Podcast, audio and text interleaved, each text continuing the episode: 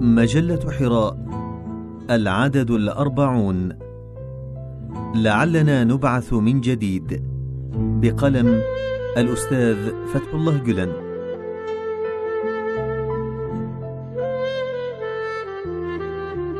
إننا أبناء هذه الجغرافيا المثخنة بالجراح،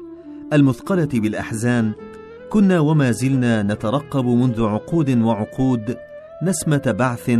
أو نفخة صور خارقة، نسأل الله أن يعجل بها وألا يطول انتظارها. ومهما يكن الأمر فإننا عاهدنا أنفسنا أن نثبت على هذا الترقب الفعال حتى يشرق يوم نسترد فيه قيما أضعناها منذ أمد بعيد.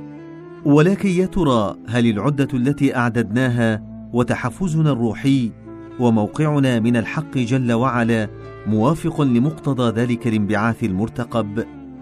إذا لم يكن الأمر كذلك فإنه انتظار سلبي لا يسمى ترقبا قط. وإذا كان الانبعاث الذي نترقبه بعد هذا الموت الطويل هو التحقق في الإحساس والتفكير والحياة القلبية والروحية بأصالتنا الذاتية، وهو كذلك بلا شك، فذلك يستوجب منا مراجعة جادة لما نحن عليه وما نتطلع إليه من غايات عظيمة لنوفق بينهما، إذ إن قانون العلية يقتضي مناسبة ضرورية بين انتظاراتنا الكبيرة وأدائنا الراهن. لذا فإن حمل تطلعات جليلة كهذه ليس من شأن جهلة لا نصيب لهم من العلم والمعرفة، أو بؤساء لا يملكون غاية سامية، أو عطل لا يحملون بين جوانحهم هم قضية، أو محرومين جدير بهم وصف فقراء الحكمة. إن استشرافا جللا وحلما عظيما كهذا الأحق به هم فرسان مزجوا العلم بالعرفان ونذروا أنفسهم للحقيقة. وإذا قدر لحظنا المعكوس أن يتغير يوما ما، فلن يأتي التغيير بمقتضى السنن الفطرية إلا على أيديهم إن شاء الله. هكذا جرى سنة الله حتى اليوم، وكذلك ستجري بعد اليوم. أجل سيواصل أعداء الداخل والخارج في شن الغارة تلو الأخرى، ويواصل الأخلاء في التخلي عن الوفاء المؤمل منهم، ويعقب الهدم هدم آخر، والتخريب تخريب آخر، وتتوالى الضربة تلو الأخرى على جذورنا الروحية والمعنوية، وتتفطر القلوب أملا في نسمات محبة، ويدوي أنين الموت في جميع الأطراف. ولكن إزاء هذه الصور القاتمة كلها لن يغيب من المشهد قط فرسان البعث الذين يبثون الحياة في كل مكان. لقد تعرضت منطقتنا في فترات تاريخية مختلفة لشروخ وكوارث لا تعد ولا تحصى، فقد سقي إنساننا السم الزعاف مرات ومرات، وسملت عيناه بالحميم مرارا، وسلبت منه قيمه الدينية ومبادئه الوطنية، وهجر بعيدا ليقاسي أشد أنواع الاغتراب مرارة وإيلاما، سرقت شمسه وأطفئ قمره، وأوقع في سلسلة متشابكة من كسوف وخسوف. لقد مني بالأمرين معا، لقي من العدو شدة ومن الخليل جفوة، فتعالت أناته. وما أن تهاوت شرذمة من الأشرار وخمد أوارها حتى خلفتها شرادم أخرى، فرأى إنساننا من شراسة اللاحق وبغيه ما حمله للترحم على السابق، وما زال يتتابع عليه اضطهاد المتكبرين وقهر المستبدين وحقد أعداء الدين وحنقهم، حتى استحالت حياته جهنم حمراء. وما أشبه اليوم بالبارحة، فها هي شتى ألوان القهر والاضطهاد والمطاردة، وتلك جهود خبيثة تعمل على طمس بصيص الأمل لدى إنساننا، وهذه حقوق تنتهك وعدالة تمتهن، وثمة عقائد تحظر ممارستها على معتنقيها من أفراد ودول ومجتمعات، ويعانون كما لو أنهم في محاكم التفتيش فتكا وبطشا. ورغم ذلك كله فإن مشاعل الأمل لا تفتأ تتلألأ هنا وهناك، وإن لم تكن في المستوى المطلوب، لتبشر بما تنطوي عليه من انبعاثات شتى متعاقبة في قابل الأيام، كما أن الأرواح المضيئة التي تقوم كل سلوك وكل ما يريدها من كلام في ضوء محبة عارمة وأدب رفيع تمضي في رحلتها نحو إحياء قيمنا الإنسانية دون أن تخفف من سرعة سيرها أو تتعثر بأية عقبة تعترضها من غلظة أو كراهية أو عدوان. والحق أن من صدقوا ما عاهدوا الله عليه ووفوا بعهدهم له تولاهم وأحاطهم برعايته، لا حرموا ظلال تلك الرعاية ولم يتركهم وحدهم قط في مواجهة الظلمة والمستبدين. صحيح أنه قد وقع أن انتفخت فكرة الباطل وتمكنت حينا من أن تملأ الأجواء بصخبها الأجوف، فهبت وأرعدت وأبرقت لتلقي الرعب في القلوب وتثير البلبلة في النفوس، وسلكت كل السبل لكتم أنفاس الحق وإخماد شمعته، بيد أن حالات التراجع والانكماش التي سرت في شرايين الأمة جراء ذلك كانت مؤقتة على الدوام، حيث دوى نداء الحقيقة في كل مكان أبلغ وأقوى مما كان. ولئن أمهل الله الظالمين مرة بعد أخرى في عهد ما، إلا أنه لم يمهلهم قط، بل غالبا ما كان يأخذهم أخذ عزيز مقتدر ويسومهم سوء العذاب أوان مساسهم غيرة الله.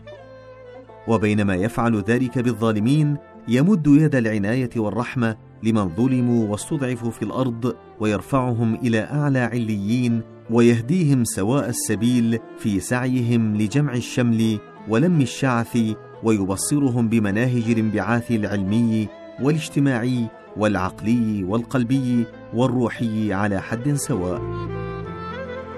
إن هؤلاء الفرسان الذين أخذ وسيأخذ الله بأيديهم ويؤيدهم برعايته ونصره، سترونهم حتما إن لم يكن اليوم فغدا يعبرون عما تموج وتتدفق به أرواحهم من مشاعر الشفقة العميقة بمعازف وأوتار شتى صنعوها من إكسير المحبة والرحمة،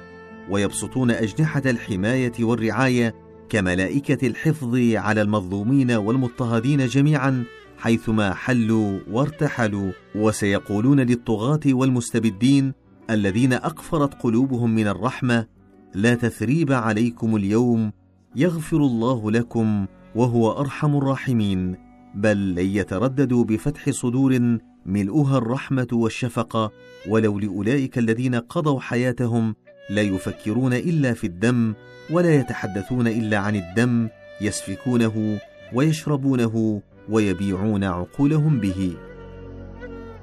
لا محالة أن هؤلاء الأبطال سيظهرون يوما ما في كل مكان، وكأن العناية الربانية قد تمثلت فيهم ليسقونا من كوثر البعث كأسا بعد أخرى.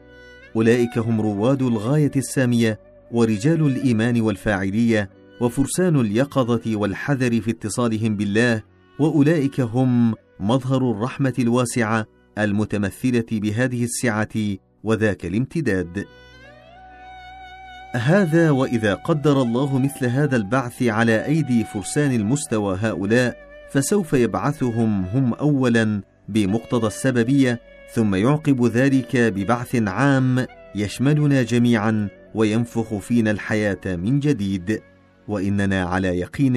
أن البعث العام قادم بإذن الله. وحري بالذكر أن المؤمنين الذين لا يحملون في صدورهم غاية سامية أو هدفا نبيلا، ومن شحبت عواطفهم وخمدت جذوة حماستهم، لا يمكن أن يبعث الحياة في أحد أبدا بعد أن أخفقوا في تحقيق الانبعاث التام في ذواتهم. نعم، وعد الله من توجهوا إليه بأعماق قلوبهم بأن يحييهم وبأن يحيي بهم الناس، لكنه شرط لهذا الوعد أن يقتفوا أثر الأنبياء في عزمهم وهمتهم وثباتهم، وأن تفيض أنفسهم عزما وتصميما. أجل، هذا هو ديدنهم وذاك هو دأبهم، ففي قلوبهم إيمان راسخ لا يتزعزع، تراهم مرابطين في مواقعهم بقوة خارقة لا تقاوم، ولا يكترثون بمضايقات تدهمهم من اليمين أو الشمال، ولا يهتزون إزاء المصائب والابتلاءات قط، بل يكونون مصدرا لرفع معنويات من حولهم دائما. وإذا نادى منادي الهمة ودعا داعي الخدمة كانوا في الطليعة وانتصبوا في مقدمة الصفوف، وإذا كانت الأجرة والمكافأة إن كفأوا فكانوا في آخر الصفوف مستغرقين في مراقبة صامتة عميقة. إنهم بهذه الخصال السامية صروح إخلاص فريدة ورموز تفان نادرة. فإذا قدر الحق تعالى أن يتكرم بمنحة خارقة إنما يمنحها لهؤلاء الأبطال خالصة، وإذا قدر نفق الحياة في أمة جعل أنفاس هؤلاء الأبطال لها صورة.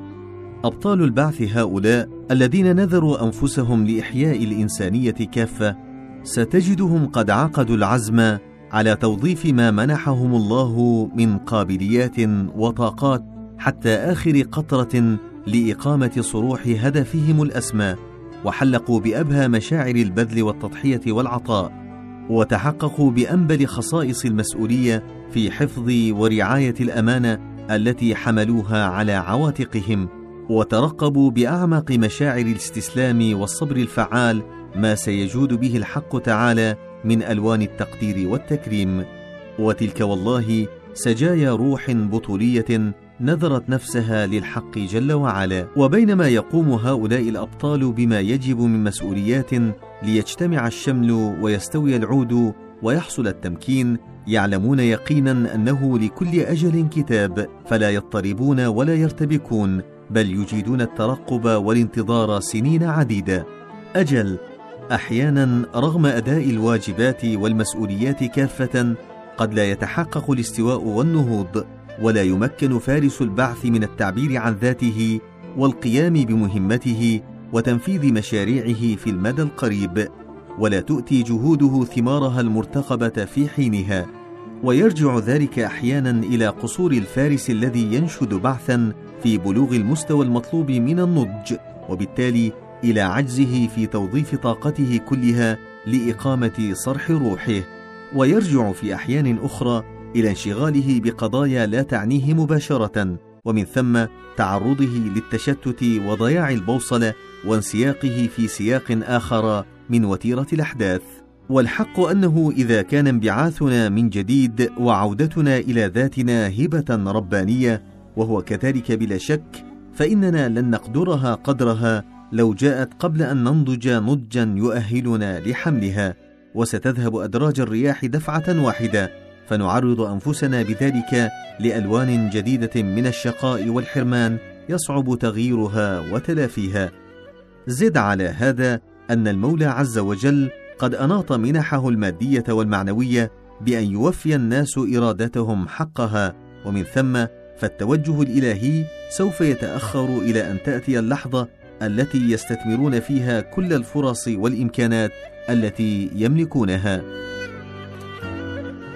وفي هذا الباب مخاطر أخرى، منها أن رواد هذا الطريق قد يتوهمون أحيانا أن قدراتهم وطاقاتهم ومواهبهم الذاتية هي كل شيء، فيقعون في شباك غفلة الثقة بها والركون إليها، أو يوشك أن يقعوا في مثل هذا المهوى، لذا لا يعطيهم الله كل ما يسألون، ولا يحقق لهم فورا كل ما يرغبون، صونا لهم من الانزلاق في مهاوي الشرك، فكأنه بهذا يكون قد حول وجوههم من الشرك إلى التوحيد باقتياد جبري لطفي. وأحيانا تجد أن كل شيء قد وضع في موضعه الصحيح، لكن أبطال الانبعاث لما يبلغوا بعد المستوى المطلوب في التوجه التام إلى الله فيتركهم الحق عز وجل عرضة لألوان من الشدة والعدوان والتضييق، ولا يستجيب لجهودهم الانبعاثية ولا يلبي رغباتهم كما يطلبون ليتوجهوا إليه، وقد اصطبغوا بحالة الاضطرار شاكين إليه مكابداتهم بإخلاص المضطرين. وأحيانا أخرى قد تزل أعين هؤلاء الأبطال بشكل ما إلى تطلعات دنيوية، ولا يستطيعون تصفية قلوبهم من أن تشوبها خواطر نيل المقام والمنصب والجاه والشهرة، ومن ثم لا يمكنهم استيفاء معايير التجرد الكامل والحسبية الخالصة لوجه الله، فإلى أن تأتي تلك اللحظة التي ينسلخ فيها هؤلاء جذريا عن التفكير بغير ما يرضي الله ويخلص التوجه إليه سبحانه، لا يمكنهم حيازة نفخة البعث. أضف إلى كل ما سبق نقطة في غاية الأهمية، وهي ضرورة تمييز الجيد من الرديء وتمحيص الخبيث من الطيب في نظر الناس عامة، وضرورة انكشاف الظالمين والمستبدين لشرائح المجتمع كافة، وذلك أن فئات من المجتمع لديها قابلية للانخداع والاستفزاز، لذلك قد يلمح عندها انحياز إلى جبهة أهل الإلحاد وأفعال مسيئة إلى أبطال الانبعاث ومواقف سلبية ضدهم، ومرد ذلك غالبا إلى غموض في الصورة وخفاء في الحقيقة. ولهذا يمنح الله الناس جميعا فرصة للتأمل ومهلة للتفكر حتى يأتي يوم يتبين فيه الخيط الأبيض من الخيط الأسود، ويتضح فيه أين وقف أو سيقف الناس أجمعون، خواصهم وعوامهم، وهذا يؤدي إلى تأخر النتيجة المرتقبة بعض الشيء. وأيا كان السبب، فالذي يقع على عاتقنا هو أن نقوم بمهمتنا وفق ما تقتضيه من أسس وواجبات، ووفق ما تقتضيه الحكمة، ثم نكل الباقي إلى الله. وليعلم فرسان البعث جميعا أنهم إذا استجابوا لدعوة الله ونداء رسوله الكريم صلى الله عليه وسلم، فإنه لن يسلمهم لعثرات الطريق يسقطون في حفرها أو يتيهون في مجاهيلها، بل سيهديهم سبل الانبعاث سبحانه.